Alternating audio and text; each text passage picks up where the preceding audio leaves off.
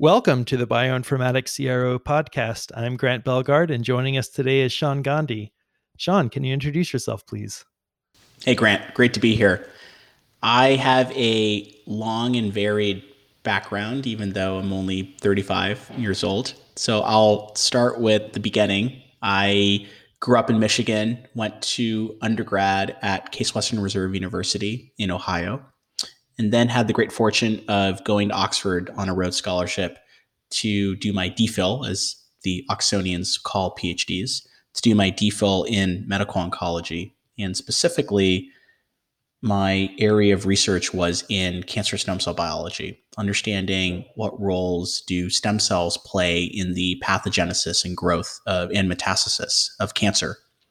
I came back to the United States and went to medical school and business school at Harvard, and then trained as an internal medicine physician at Mass General Hospital here in Boston. I live in Boston. And since I graduated from residency, I've been a venture capitalist in the biotech ecosystem. First at a venture capital firm called the Longwood Fund, where I started a string of immuno-oncology companies, most prominently a tumor microenvironment company called Pyxis Oncology that I co-founded with Tom Gajewski of the University of Chicago. And then most recently, about a year ago, I joined another venture capital firm called Northpond Ventures, where I now work as a director. And at Northpond, I focus primarily on backing the best therapeutics companies in the United States and globally. Our mission at Northpond is to, frankly, make the world a better place, bring the promise of science to humanity. And we do that through a variety of a variety of ways in life sciences. I focus on therapeutics. My colleagues focus on other aspects within the life sciences ecosystem, such as research and development tools and diagnostics and life sciences software and analytics. But I focus primarily on therapeutics, and it's been an amazing experience being in biotech venture capital and in seeing all of the possibilities and innovations that are truly out there and the people that are so skilled and so intelligent that are trying to harness their intelligence and their skill set and experiences to make the world a better place through science. Thanks for that, Shaan. So, I think there are a lot of interesting things we can discuss about your your path. Because of my ignorance about much of that, perhaps we can start with something I know a little better. Uh, can you tell us a, a bit about your DPhil supervisor? Absolutely. So, my DPhil supervisor is named Sir Walter Bodmer. though we called him Sir Walter because he is, in fact, a knight. He told us a story of how he got his knighthood. Unfortunately, he didn't have a ceremony where the queen or one of her deputies taps him on the shoulder with a sword. I, I don't believe that happens anymore. So, Sir Walter Bodmer, very, very long and illustrious career. He trained as a mathematician with Robert Fisher of Fisher's exact test and the uh, and the F statistic. That's that Fisher it's actually kind of cool that I am Fisher's academic grandson through through my supervisor.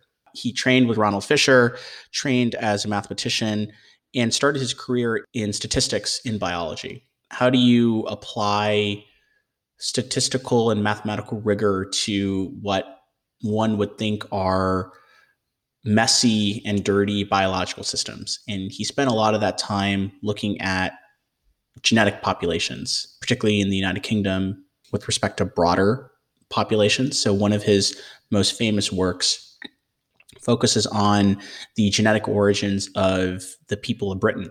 And he helped identify that a large portion of the British population came from Denmark and was able to show that using genetics. But he also looked at the use of statistics and mathematics in disease most prominently in colon cancer. How do you use mathematics to identify which genes are going to be the key drivers of colon cancer pathogenesis and metastasis? We know from a lot of work that Bert Vogelstein has done at, the, at Johns Hopkins University that particularly in colon cancer, there's this stepwise mutational pattern that we see where you first see a loss of APC regulation, then you see a loss of KRAS regulation, and then finally see a loss of P53 regulation. In each of those sequential mutational steps leads to a more severe disease or a higher propensity to metastasize. And so Sir Walter dug into that much more deeply to understand well, is it truly a sequential path or are there alternative paths that cancer can follow in order to grow more aggressively or in order to metastasize? Are there other genes that you see that are that are typically associated with these kind of canonical mutations in APC, RAS, and, and P53? And so that's what he spent a lot of his career on, and he continues to spend his career on. And that's part was part of my research projects with him when I was his graduate student. And in particular, it was understanding the roles of these genes in the cancer stem cell population. I started my my DPhil in 2007. The first papers that identified a cancer stem cell population in solid tumors were published the summer before I started, so in like June, July, and I started in September. And then the first paper to describe the the normal stem cell in our colon that is there and allows for the colon to keep growing and keep regenerating. That was only described in 2008 by Hans Clevers in the Netherlands. So it was a very interesting time to understand what did these cancer stem cells look like? What were the mutational patterns associated with them? And, and why would that be important for thinking about cancer as a disease? Now, maybe take a, a quick step back. When I say the word cancer stem cell, what I'm referring to is this hypothesis that when you look at a tumor, the tumor is really arising from a cell or two that is originating the entire tumor much as we know that stem cells are present in our body and these stem cells give rise to all the organs and tissues that make up our body, the same thing could potentially be true in cancer as well, where there's one or two cells that, for some reason or another, accumulated enough mutations in their genome where they have escaped the normal control growth the normal growth control mechanisms and they grow uncontrollably and and it's those stem cells that accumulated those mutations and it's those stem cells that are continually leading to growth and self renewal of the tumor. Uh, and so this is a this was a novel concept back in the mid 2000s. It still kind of is a novel concept. There's still a lot of controversy about the topic, about whether they actually exist or what they actually look like.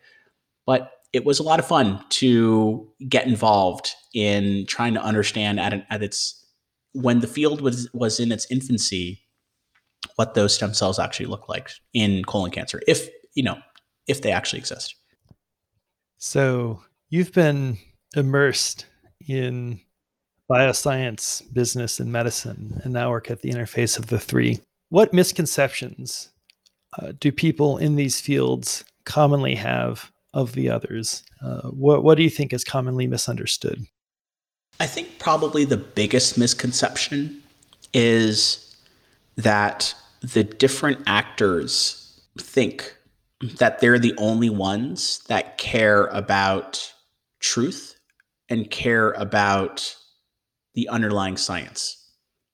I, I definitely see a big misconception, particularly among academics or pure research scientists, that those of us in the, in the financial side of the biotechnology ecosystem or, or on the business side, all we care about is about money. And I will say, you know, those in the those on the financial side, there is a there is a profit motive. These are for-profit institutions. They have taken investor money, and thus it is a responsibility of these individuals to make sure that they are good stewards of their investors' money.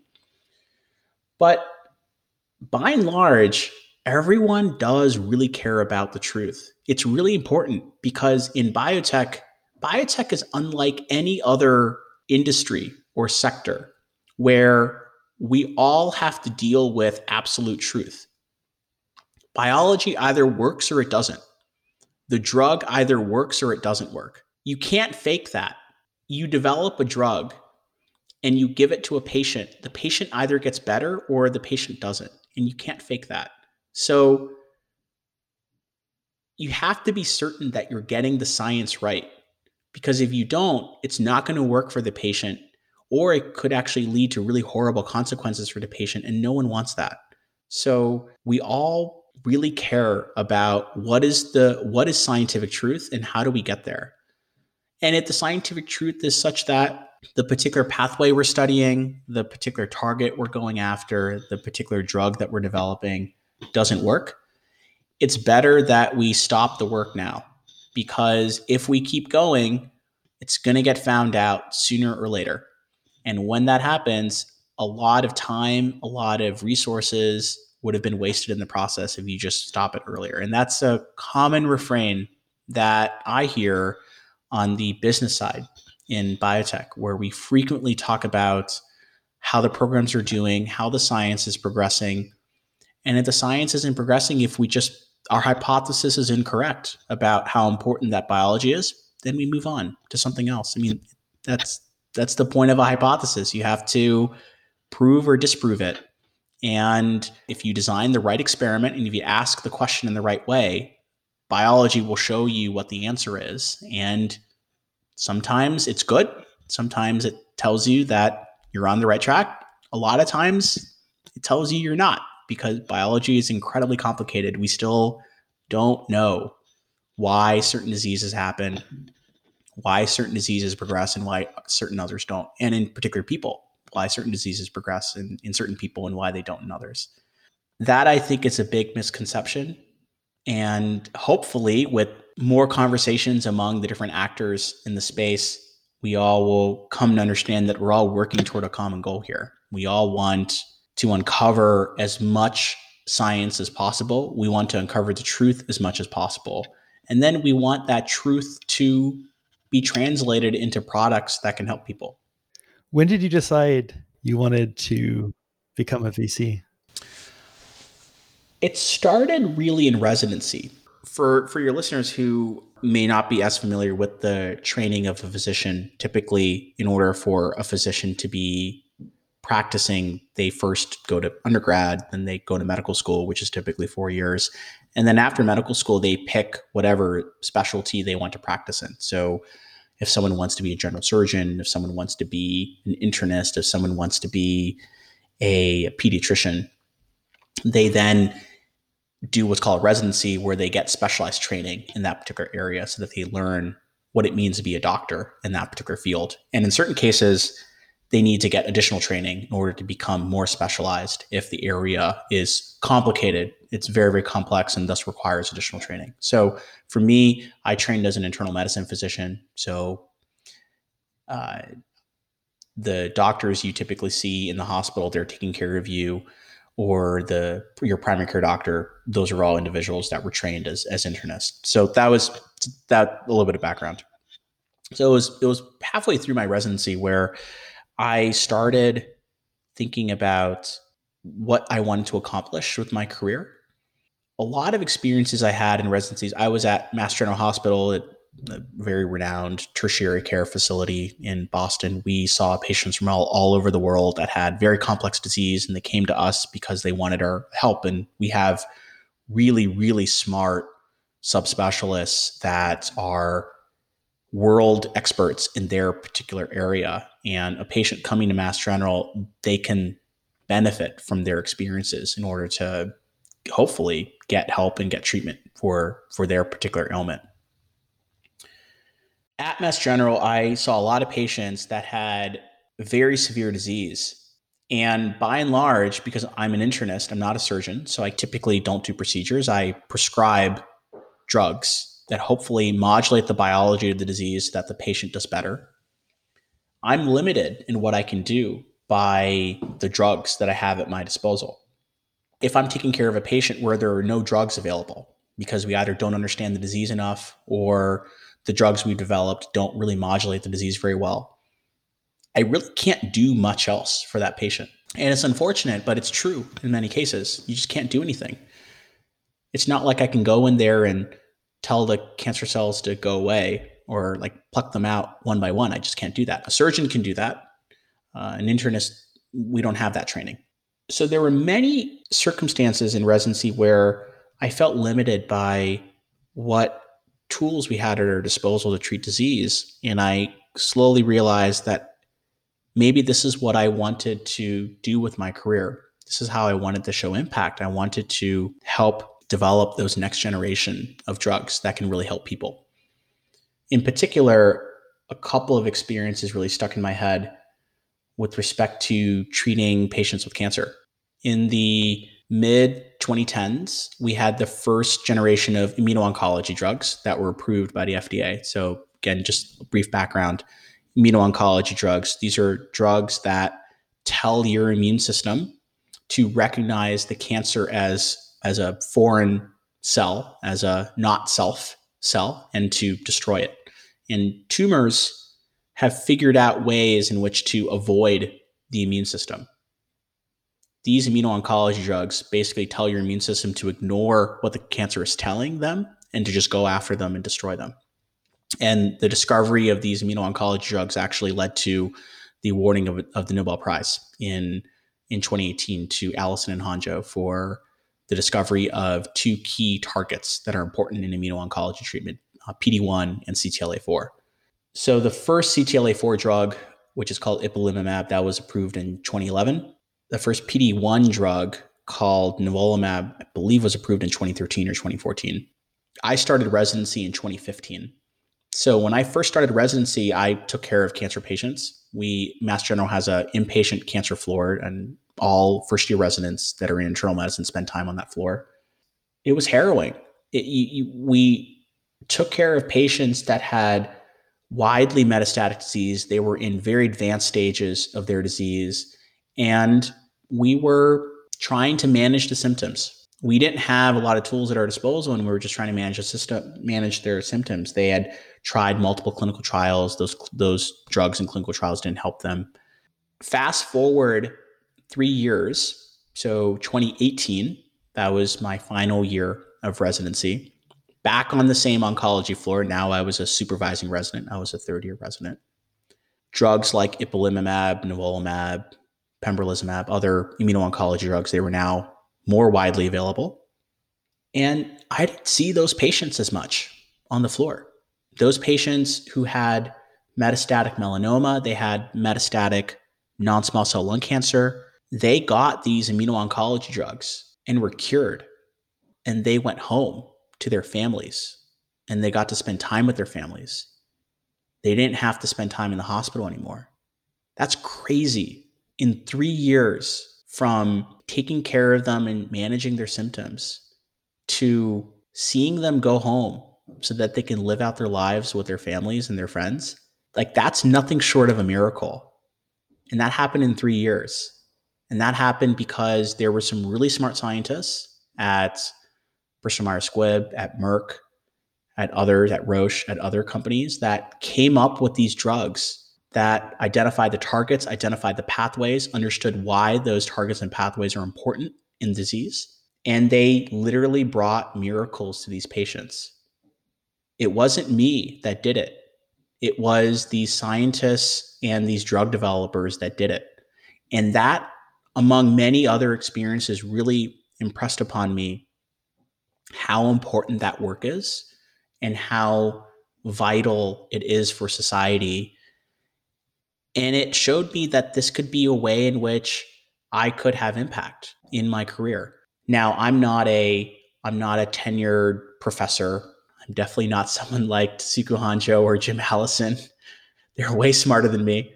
I'm not an experienced drug hunter. But what I did have was an understanding of science and of medicine and, and of business and how those three could come together in order to identify and back the best science and that they get the right amount of investment so that the scientists and the physicians working at those companies can make the drugs that the world needs. And so that's how I came to venture. Venture allows me to do that.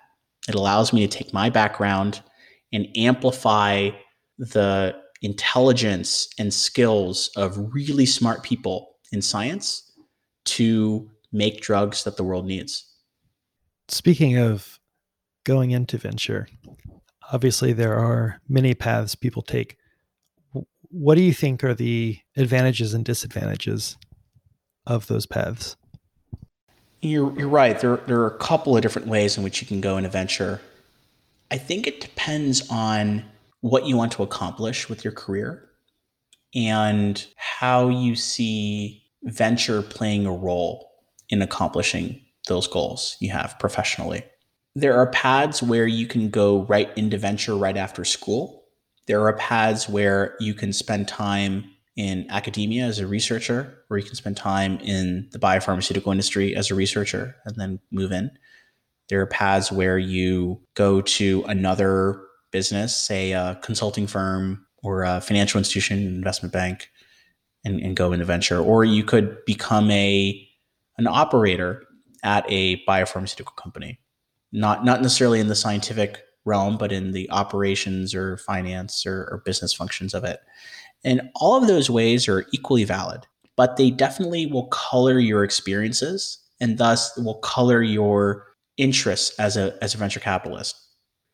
Say you spent time at a consulting firm and then moved into venture. The consulting firm, of course, teaches you a lot of business skills and how to analyze financial statements, how to analyze business strategies. And so when you go into venture, most likely that's a lot of what you're going to be doing because those are the experiences that you bring with you. If you spent time in academia or in an industrial research laboratory, you of course became incredibly well versed in a particular aspect of science, and probably that will color your experiences. And there are venture capitalists that are very science driven. There are venture capitalists that are very business strategy driven, and that's how they identify their insights. That's how they identify the best companies to back. And so I think that kind of lends itself to different firms, different philosophies, different ways of backing the best science in the world. So it's not that one way is better than another. It's just that your experience in venture is going to be different. The firm you're probably going to work for is going to be different. And so you just think about what kind of impact you want to have professionally and whether that impact would be more on the scientific side of identifying really promising science that needs some business help? Or is it going to be more on the business side of identifying a really strong team with a really strong business strategy and need some help identifying which scientific avenues to pursue? What does a typical day look like for you? You knew that was coming. Of course I did. Mostly calls. I spend a lot of my time meeting with entrepreneurs and scientists, learn more about what they're doing, learn more about the company that they're that they're building, I spend a reasonable amount of time with our portfolio companies where Northpond is already invested in. As part of my role as director, I sit on the boards of directors of these companies. And so the CEOs of our portfolio companies typically want my advice on certain matters. And I, of course, want to support them. So probably, probably about a third of my day is spent thinking about our portfolio companies, thinking about ways in which we could be helpful about ways in which I could support their management teams. And then the other two thirds are thinking about other investable options and talking to entrepreneurs and learning about what they're doing. And if it's something that they're that they're doing that's really compelling, then spending time understanding their science and understanding their business model. How can you help? As a venture capitalist, how can I help? I think I can help.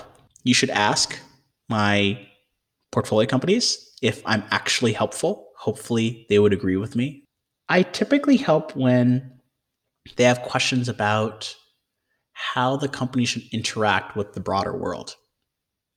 When it comes time to making strategic decisions about when to raise an additional round of financing to support the company's continued growth, when it comes time to think about interacting with a potential strategic partner, be it in the pharma industry or in the tools or in the diagnostic sector, those are areas where I'd like to think I can be helpful and that venture capitalists can be helpful because that's those are areas where we spend a lot of time in and we see a lot of it.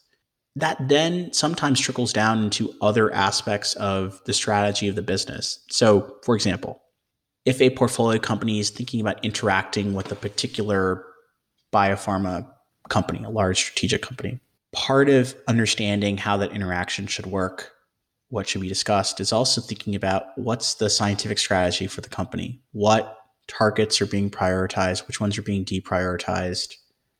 How are you analyzing those decisions?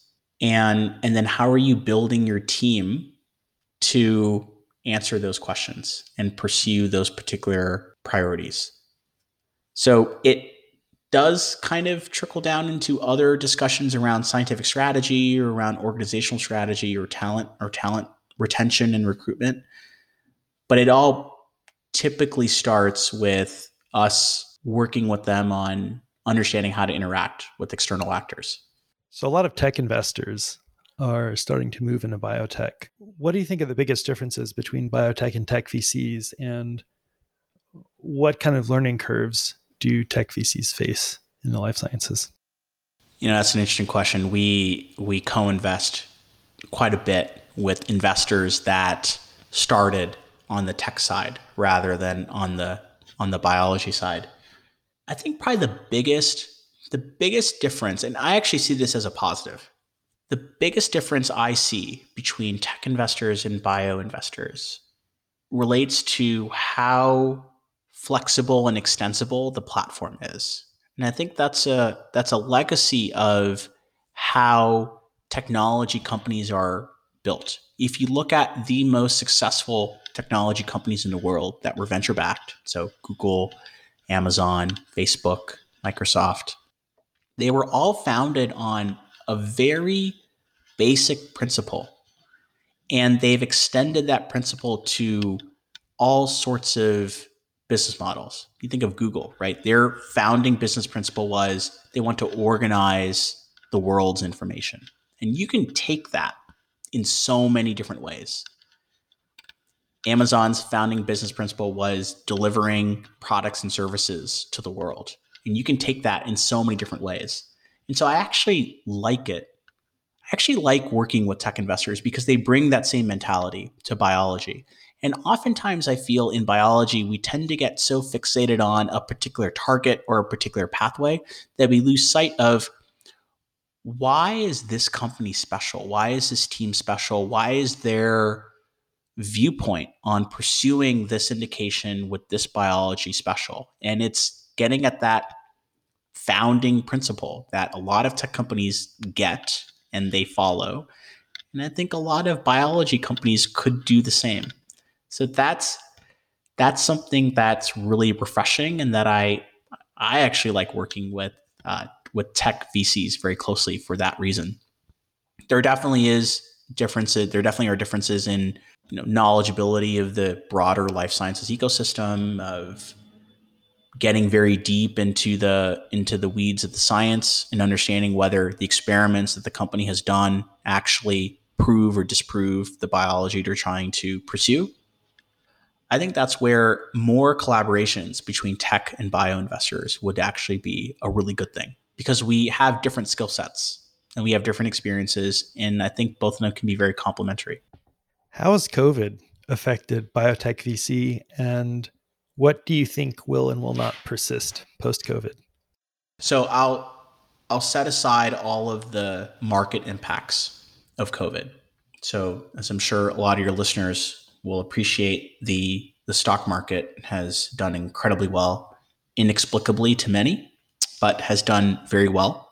And so that has affected how venture investors who are fundamentally in finance, how venture investors think about investments. Because the public markets often are a, a source of an exit or a source of exit for these for these venture investors. When you think about the drug development enterprise, though, I think COVID has exposed a lot of the fragilities in in how we make new drugs. A lot of drug development is reliant upon easy interfacing and flow among organizations that are worldwide. So, thinking about contract research organizations, right? A lot of them are not located in the United States. And so, in order for samples or data to be exchanged, that has to be done very easily. And in the era of COVID, where there are travel restrictions on the movement of people or on the movement of goods, that has exposed how fragile those supply chains really are. It's also exposed how fragile our clinical trial system is built, where even today in 2021, a lot of clinical trials are recruited using email. You store data using Excel spreadsheets. There's no real automation. A lot of things are still done on paper, they're sent via fax. And of course, in an area of COVID where I would say rightly in many cases, patients are patients don't want to come into a hospital and potentially expose themselves to COVID-19. I get that. That's a rational fear. The study staff, they may be affected by COVID and thus they're not able to show up at the actual hospital or at the clinic site in order to do intake for patients, in order to collect information, in order to fill out forms. So it's it's exposed a lot of fragility in how we conduct clinical trials. And so I think going forward, it's really accelerated some trends in optimizing these processes, in exchanging data electronically, collecting and analyzing data electronically rather than using paper, rather than using spreadsheets, optimizing workflows so that there's less human interaction needed. So a sample can get sent from the United States to, say, Europe or Asia, and the sample can go to the right place in that destination country, in that destination organization, and then can get processed and handled quickly rather than having it exchange multiple hands in order to figure out where it needs to go. So I think there's a lot of opportunity for automation in these types of systems. And then on the clinical trial side, COVID definitely has slowed down a lot of clinical trial processes from a recruitment standpoint, and then and then from a recruitment standpoint, it slows down how quickly we get the data, so that we can tell whether the drug is working or not. And so it's accelerating a lot of trends in doing things at home, doing things electronically. There's so many ways in which a patient may not actually need to go to the clinic in order to get their blood drawn or in order to get their vital signs checked, that can all be done at home. And it's easier for the patient. The patient doesn't have to drive hours to get to the hospital. They can just do it in the comfort of their home. And from a from a clinical trial sponsor perspective, it allows them to draw upon a larger pool of people who could potentially benefit from being in a clinical trial and could potentially benefit science and humanity. So I see those things, I see those trends accelerating in the future because of COVID. Automation, at home testing, remote testing, and the synthesis of the paperwork and, and data collection and drug development that can be done using computerized methods or using automated methods rather than needing people to do it. So, on the tech side, people talk about COVID having accelerated decentralization and greater dispersal of um, dispersion of portfolio companies and, and where investors are willing to invest and so on. Whereas previously, it was quite easy to stick to companies in the Bay Area. Uh, now they're they're looking uh, further afield. Is the same thing happening in biotech, and do you anticipate this will persist post COVID? Absolutely, and I think it's a great thing that is happening. Definitely in biotech, the hubs of Boston and San Francisco in the United States, and then perhaps to a certain extent London in Europe. There used to be an aphorism that if you were a life sciences company in the United States, if you really wanted to attract investor interest, you had to go to Boston or San Francisco because there are many investors who will not go further than an Uber ride to meet their meet their portfolio companies. And I think it's a great thing that with COVID, a lot of investors, ourselves included, realize that you can invest in companies outside of biotech hubs. So it's it's good for entrepreneurs. You don't necessarily have to move. You can keep your technology where it is. And, and it's good for other cities because why should Boston and San Francisco get all of the attention when there's amazing scientific work being done at other cities that aren't necessarily and, and at other institutions that aren't necessarily in Boston or San Francisco. So I, I see that I see that trend accelerating. I see the events of 2020 as showing investors that they can invest outside of biotech hubs and that they can be successful investing outside of biotech hubs. And I, I hope that this trend will persist um, after after the pandemic subsides. How about things like remote work, uh, virtual one-on-one partnering conferences, things like that? Do you, do you think that will persist? I think it'll persist to a certain extent. I don't think we're going to be going into the office every day from now on. I think the events of 2020 have proven that we can be just as effective being at home or being someplace else other than the office. But I do feel that there are some intangible benefits that come from meeting people in person. You know, we're we're we're humans, we're social creatures. We want human contact. We want face-to-face contact. Even though you see someone over a Zoom screen and you see their face, it's still not the same as being there in person, picking up all of the social cues and all the behavioral cues, engaging in chit chat. If you're uh, like, I look at my schedule, I have Zoom calls that are back to back. And so you lose that human connection that comes from just chit chatting about the weather or about about other small talk things that actually lead to lead to closer relationships. And same thing, and same thing when it comes to partnering. A lot of these partnering conversations happen at conferences. And there are a lot of chance encounters that occur that you weren't planned because you happen to be in the same room and you happen to talk to someone when you're getting coffee and you randomly realize that you're in the same business and you care about the same things. So I do think that partnering will probably return to face to face. I think a lot of networking and company presentations will return to face to face, but it may not be to the same extent as it once was. Maybe it'll be like the first meeting will be in person, or maybe the last meeting will be in person, but then everything else will be over over virtual conversations. And yeah, that's kind of what was going on before COVID. I think this kind of accelerated it. Are you willing to go out on a limb and guess at what the next several months might look like for us in the US? you know, I have, a, I have a lot of high hopes that the vaccine will be distributed widely and that we can accelerate our distribution of the vaccine. I think that's really the key to us returning to normal. It's getting the vaccine into enough into as many arms as possible. I'm hopeful that like I I sometimes think of the year by academic conferences. So you have you have AACR in April, you have ASCO in June, you have SITC in November, you have ASH in December. I'm hopeful that SITC in November will be in person.